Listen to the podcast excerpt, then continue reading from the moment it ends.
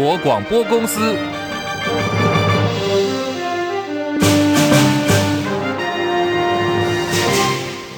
大家好，欢迎收听中广新闻，我是黄丽凤。总统大选蓝绿民调拉近，最近在两岸议题的部分呢，短兵相接。美国外交树期刊刊出了葛莱仪、白杰西还有柯庆生三位美中关系学者所联名的文章，在文中指明呼吁民进党总统参选赖清德，如果胜选，应该考虑冻结台独党纲，让维持现状的承诺更加有分量，也更加可信。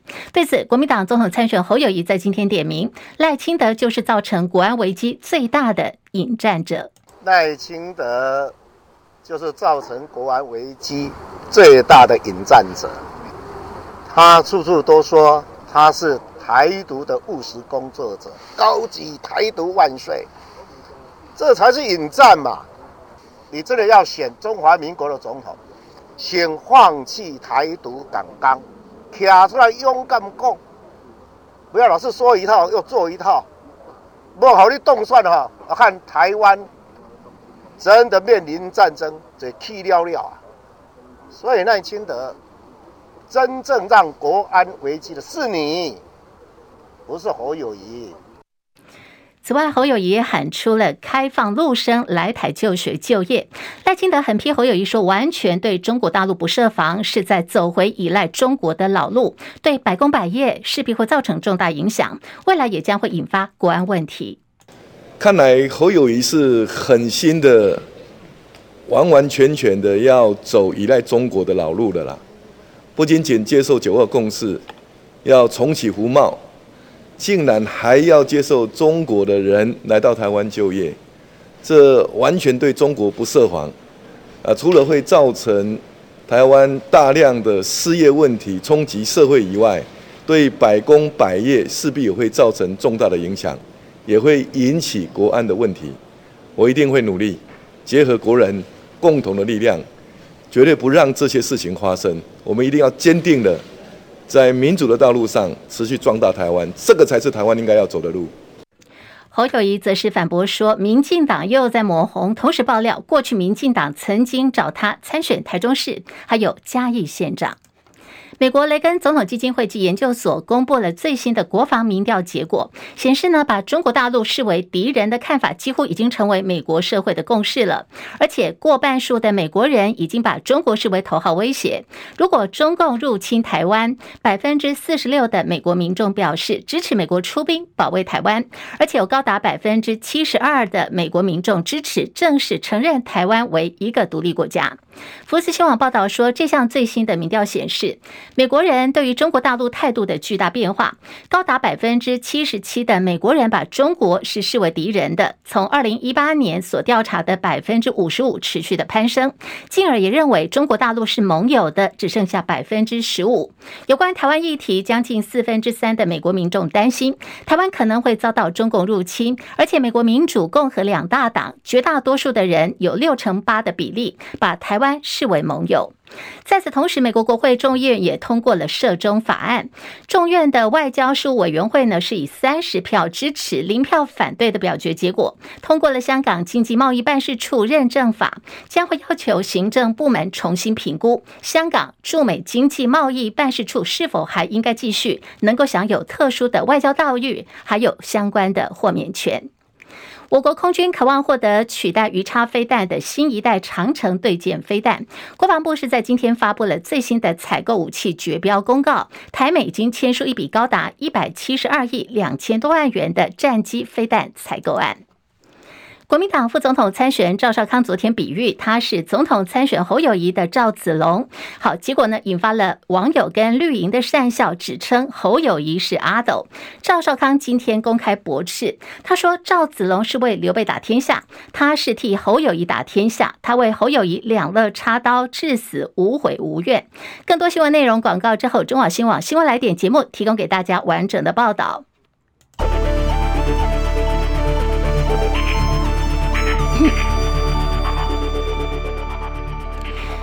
新台币兑换美元，午盘呢是暂时收在三十一点四零五兑换一美元，在今天贬值了一点四五角。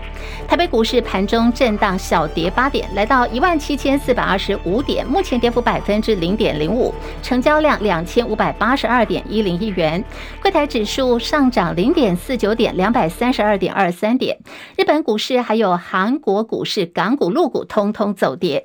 日本股市下跌四十八点，三万三千四百三十六点，跌幅百分之零点一五。韩国股市下跌二十四点，两千五百一十点。港股跟陆股方面，港股跌得比较深哦，现在来到了一万六千九百零七点，下跌一百三十五点，跌幅百分之零点七九。大陆股市，上海综合指数下跌十六点，三千零一十三点。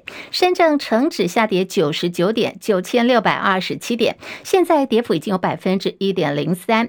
印度股市持续的走扬，来到六万七千四百二十四点，上扬了四百三十六点，涨幅有百分之零点六五。国际汇价，欧元兑换美元一点零九零五，美元兑换日元一百四十八点一一，一美元兑换七点一三八五人民币。黄金价格最新报价每盎司两千零三十九美元。好，来看的是在今天台股呢，虽然是在呃高档震荡，不过呢持续站稳在一万七千点之上哦。那么大家在问说，在今年年底前会有做梦行情吗？来听记者张佳琪的报报道。台股近年来两成的涨幅，在全球主要股市中表现名列前茅，盘势如今稳健维持在一万七千点以上，市场经酝酿年底做账及明年的元月行情，多头目前稳定主导大盘。野村投信国内股票投资部主管姚玉如表示，年底及明年第一季的假期销售状况会影响企业后续订单表现，必须观察。但就企业盈余成长而言，今年的低基期将成就明年双位数盈余成长，对市场来说偏利多。姚玉如说，今年的低基期创造了明年，或者说呃。或者说成就了明年的一个双位数以上的盈余成长，那我觉得这个是不可忽视的。就是说明年的确我们会看到一个比较好的呃盈余成长。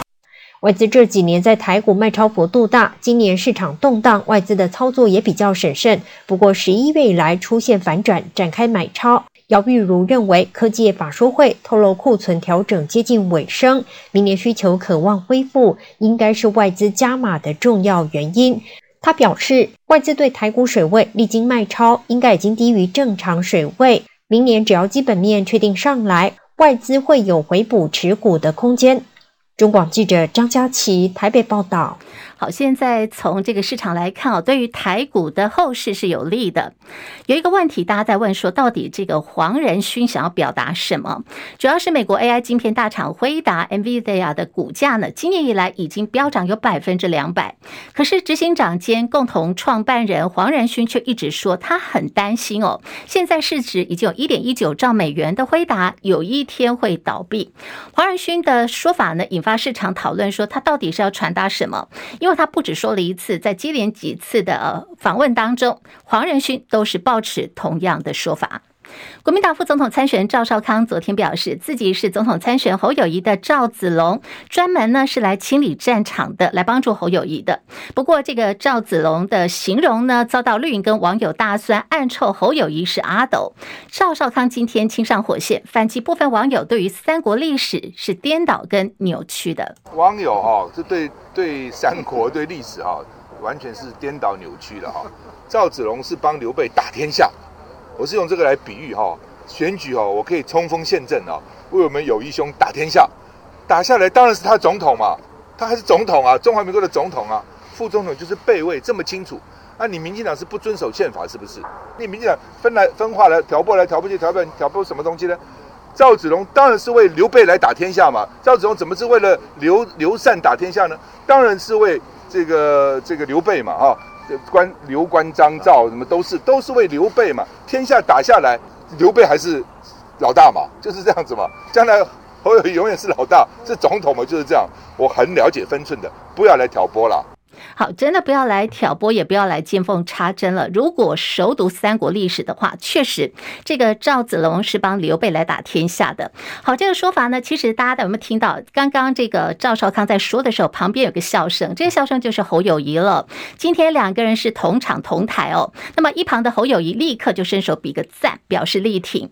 而对于这个说法，今天国民党主席朱立伦也说，国民党是一个团队。如果说你要用《三国演义》来比喻的话，主帅是刘备，也有张飞、关羽，但是对台湾人来说，比较喜欢看棒球。他认为说侯友谊就是一个王牌的投手，那么赵少康呢是很有战斗力的捕手，韩国瑜跟立委们则是最强的打击手，还有防卫的球员。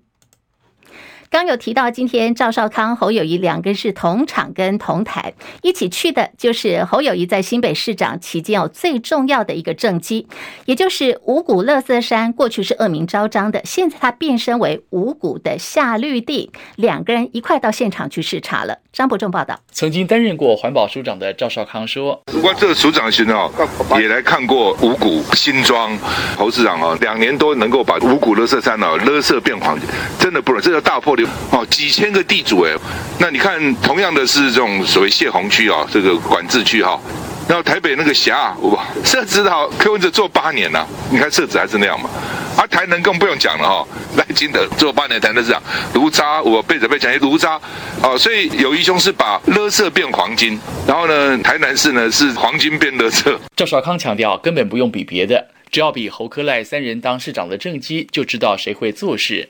连一座城市都治不好，又怎么可能治理好整个国家？而侯友谊也说，他对五谷乐色山的改变非常有感。此地早年属于洪水平原管制区，无法进行区段征收和都市化的改变，始终都被搁置未处理。结果越放越严重，违法的工厂越来越多，里面龙蛇杂处，藏污纳垢。环保局到此稽查，居然还有人胆敢拦车阻挡，十分嚣张，很多人都避之唯恐不及。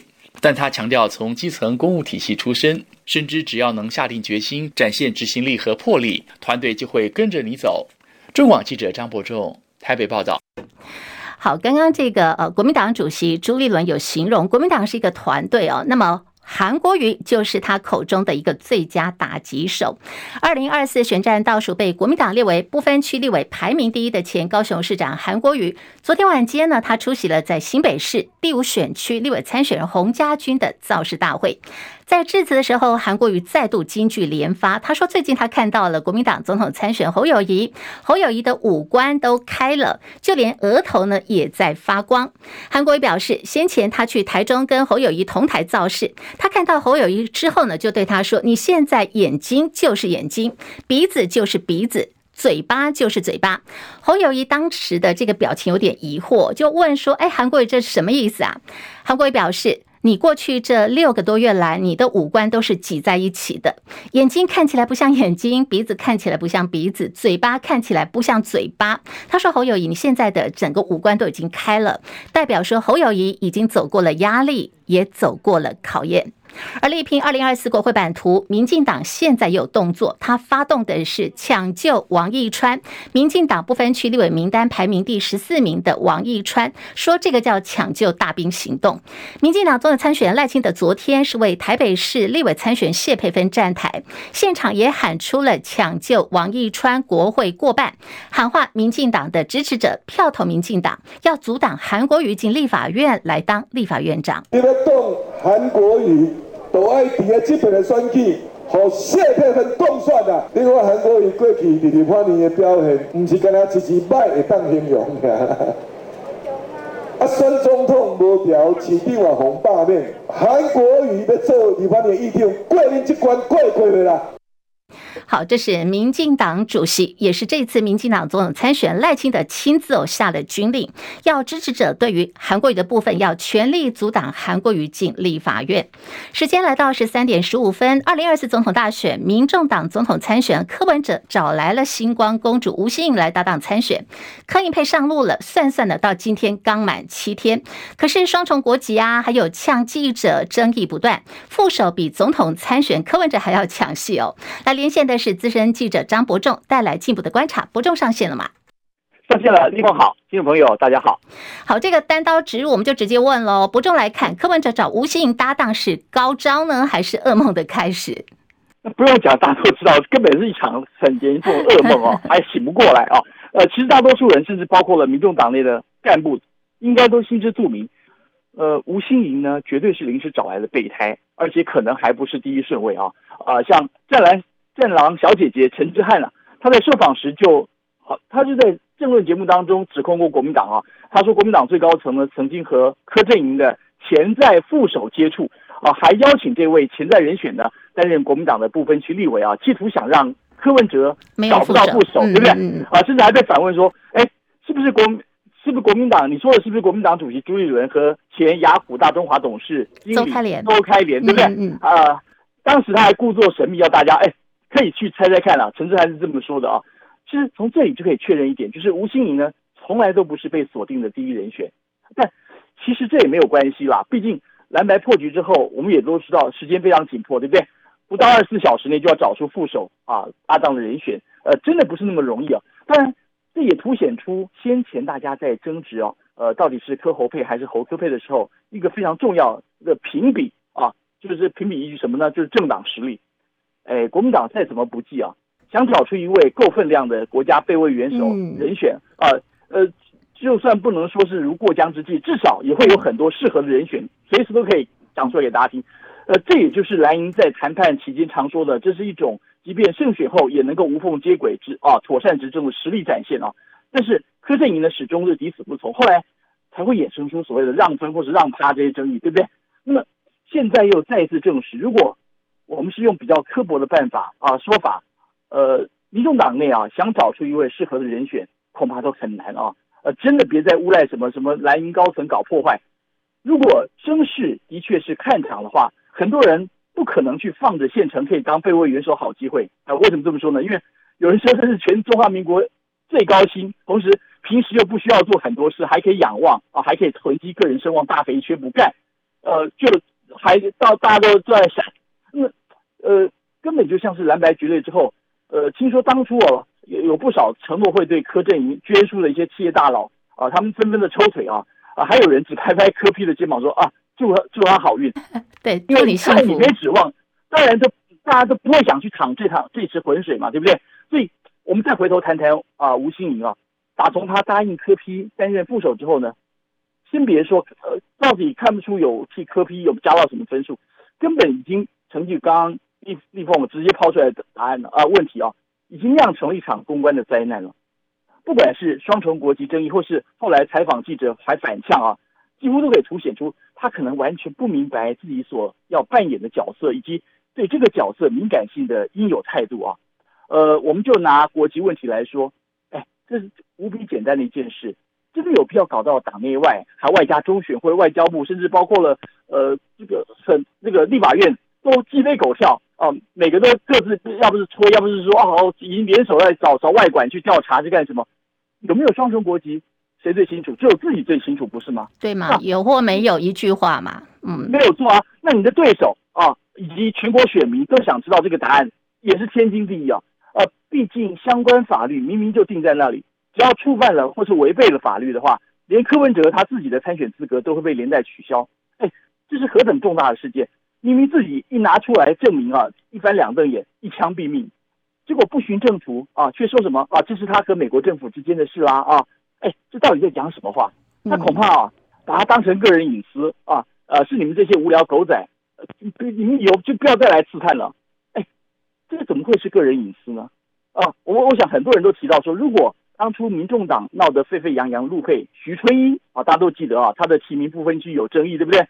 那后来他自行宣布放弃了嘛，连部分区立委都能够被要求要放弃对岸的国籍。作为副元首啊，甚至我们说在特殊状况下还有可能代行总统职权的备位元首，又怎么能够不交代清楚？你除了中华民国之外，你还可能效忠其他哪个国家？是不是？所以，呃，所有后续的纷争啊，就是因为吴欣盈的态度不够明确、不够果断，才会引发外界啊，听说还包括科营内部的更多的质疑。公布一下有那么难吗？啊，那么科比啊，更要不得是他竟然在这个关键时刻还跑出来添乱。他批什么啊？中央政府难道完全失职吗？这么简单就可以证明的事，有什么必要去让各部会甚至还愿意啊劳师动众去绕一大圈找答案？那么这难道符合科批经常挂在嘴边什么科学、公开、透明吗？他根本是自己打脸，不是吗？哦，但这个事件，昨天吴欣颖我们知道他在脸书上用斗大的字写说，是他已经放弃美国籍，十二月五号见真章，大家应该都看过了啊。那么此外呢，啊、呃，资深媒体人杨文佳还贴出了一份附有英文文件的脸书贴文啊，说，呃，徐欣盈其实，呃，吴欣颖早在二零一四年的五月就已经完成放弃美国籍的程序了，不过。还是有人会质疑杨文佳出示的资料，哎，其实你就细看这份资料，其实只是美国财政部国税局的税务证明，充其量呢，只能确认吴欣颖和美国政府之间的税务关系，其实并没有直接证证明啊，是不是已经不具有双重国籍这样一个问题啊？此外，但刚刚立峰也提到了，除了这个问题之外，他还公然呛女记者，引发另外一段风波嘛啊？呃，其实这前面前因后果蛮多的，当然时间关系，我们也用不着直接细数啊。不过基本上他是承继他先前啊、对他舅舅啊，对他个人参选，是不是？难道都没有跟家里呃提过这些问题啊？他舅舅有过相关说法，徐显荣啊，呃，但是最这个位呃媒体记者呢，隔天才会问吴欣盈说：“你出任柯文哲副手，有没有先和家人讨论过？”这不是凭空飞来的一笔啊，这是前面有一个新闻事件的脉络延伸，所以他会这样问蛮蛮正常的啊。不料却好像触动了他的敏感神经啊！当众回向这位女记者说：“哎，你当记者有问过你爸妈吗？是不是？”这样讲是一大串了。我打个岔，我打个岔，不中，我打个岔。我我我当记者，我还真的问过我爸爸妈妈耶，真的，真的，你真的问过？我真的问过。对，可是那这样问，其实这样问就算了，他后，后面还补上一句，立峰，你知道吗？他还问什么？他说：“呃，这个你这样是在剥削女权吗？啊，是因为是不是因为父权社会都要问，当男人啊要问先生？”要问父亲，女生才能做决定吗？哎，这个有有点无限上纲了，怎么会扯到这方面去啊？难无怪乎立刻会引发轩然大波，对不对？呃，连带也让柯文哲被狠酸说，你这个你在你现在过去啊，呃，你一路从医生、教授、首都市长，现在当道都要开始选总统了，你难道你也去问你妈妈吗？怎么到现在什么事都还要由妈妈做主啊？那么，即便蓝白和破局，或或是外界说什么三娘教子有方。或者是甚至于他不断坚称他只当正不当副，难道你都是去问你妈妈吗？是不是？是啊，不管你不管在他有人注明说这这个妈妈不准是柯妈还是黄妈啊，但这这这里面穿的很重。不过从这件事情看起来，呃，我们必须要讲，不管柯文哲也好，甚至于现在民众民众党现在应该应该是非非常忧虑啊，应该像热锅上蚂蚁啊，怎么去处理这件事情？其实这件事情还没有处理完，即便十二月五号，我们说中选会他们。这件事情处理完，那他可能在十二月十五号要公布最后这个呃三组的这个正副搭档名单的时候，可能才会有正确结果出来。不过这段时间可以看得出来，他们在这个危机应变上面，或者对于包括人选的选择上面，其实。已经暴露出他们非常多的一个问题了。好，非常谢谢伯仲所带来的观察还有分析。刚刚这个听伯仲分析一路下来，好想呼叫柯妈妈哦。那么吴欣盈的部分呢？其实他担任民众党的不分区立委已经一年多的时间了，明明就已经不是政治菜鸟了。在过去呢，也在金融圈历练了这么久。不过大家有一个很大的疑问，就是怎么会回答问题的方式却缺乏了政治的 sense 呢？尤其他现在呢是代表民众党来参选哦。这个副总统的参选人吴欣盈在今天呢也有最新的行程，他早上是跟着台北市文山中正区的民众党立委张其禄到庙宇去参拜。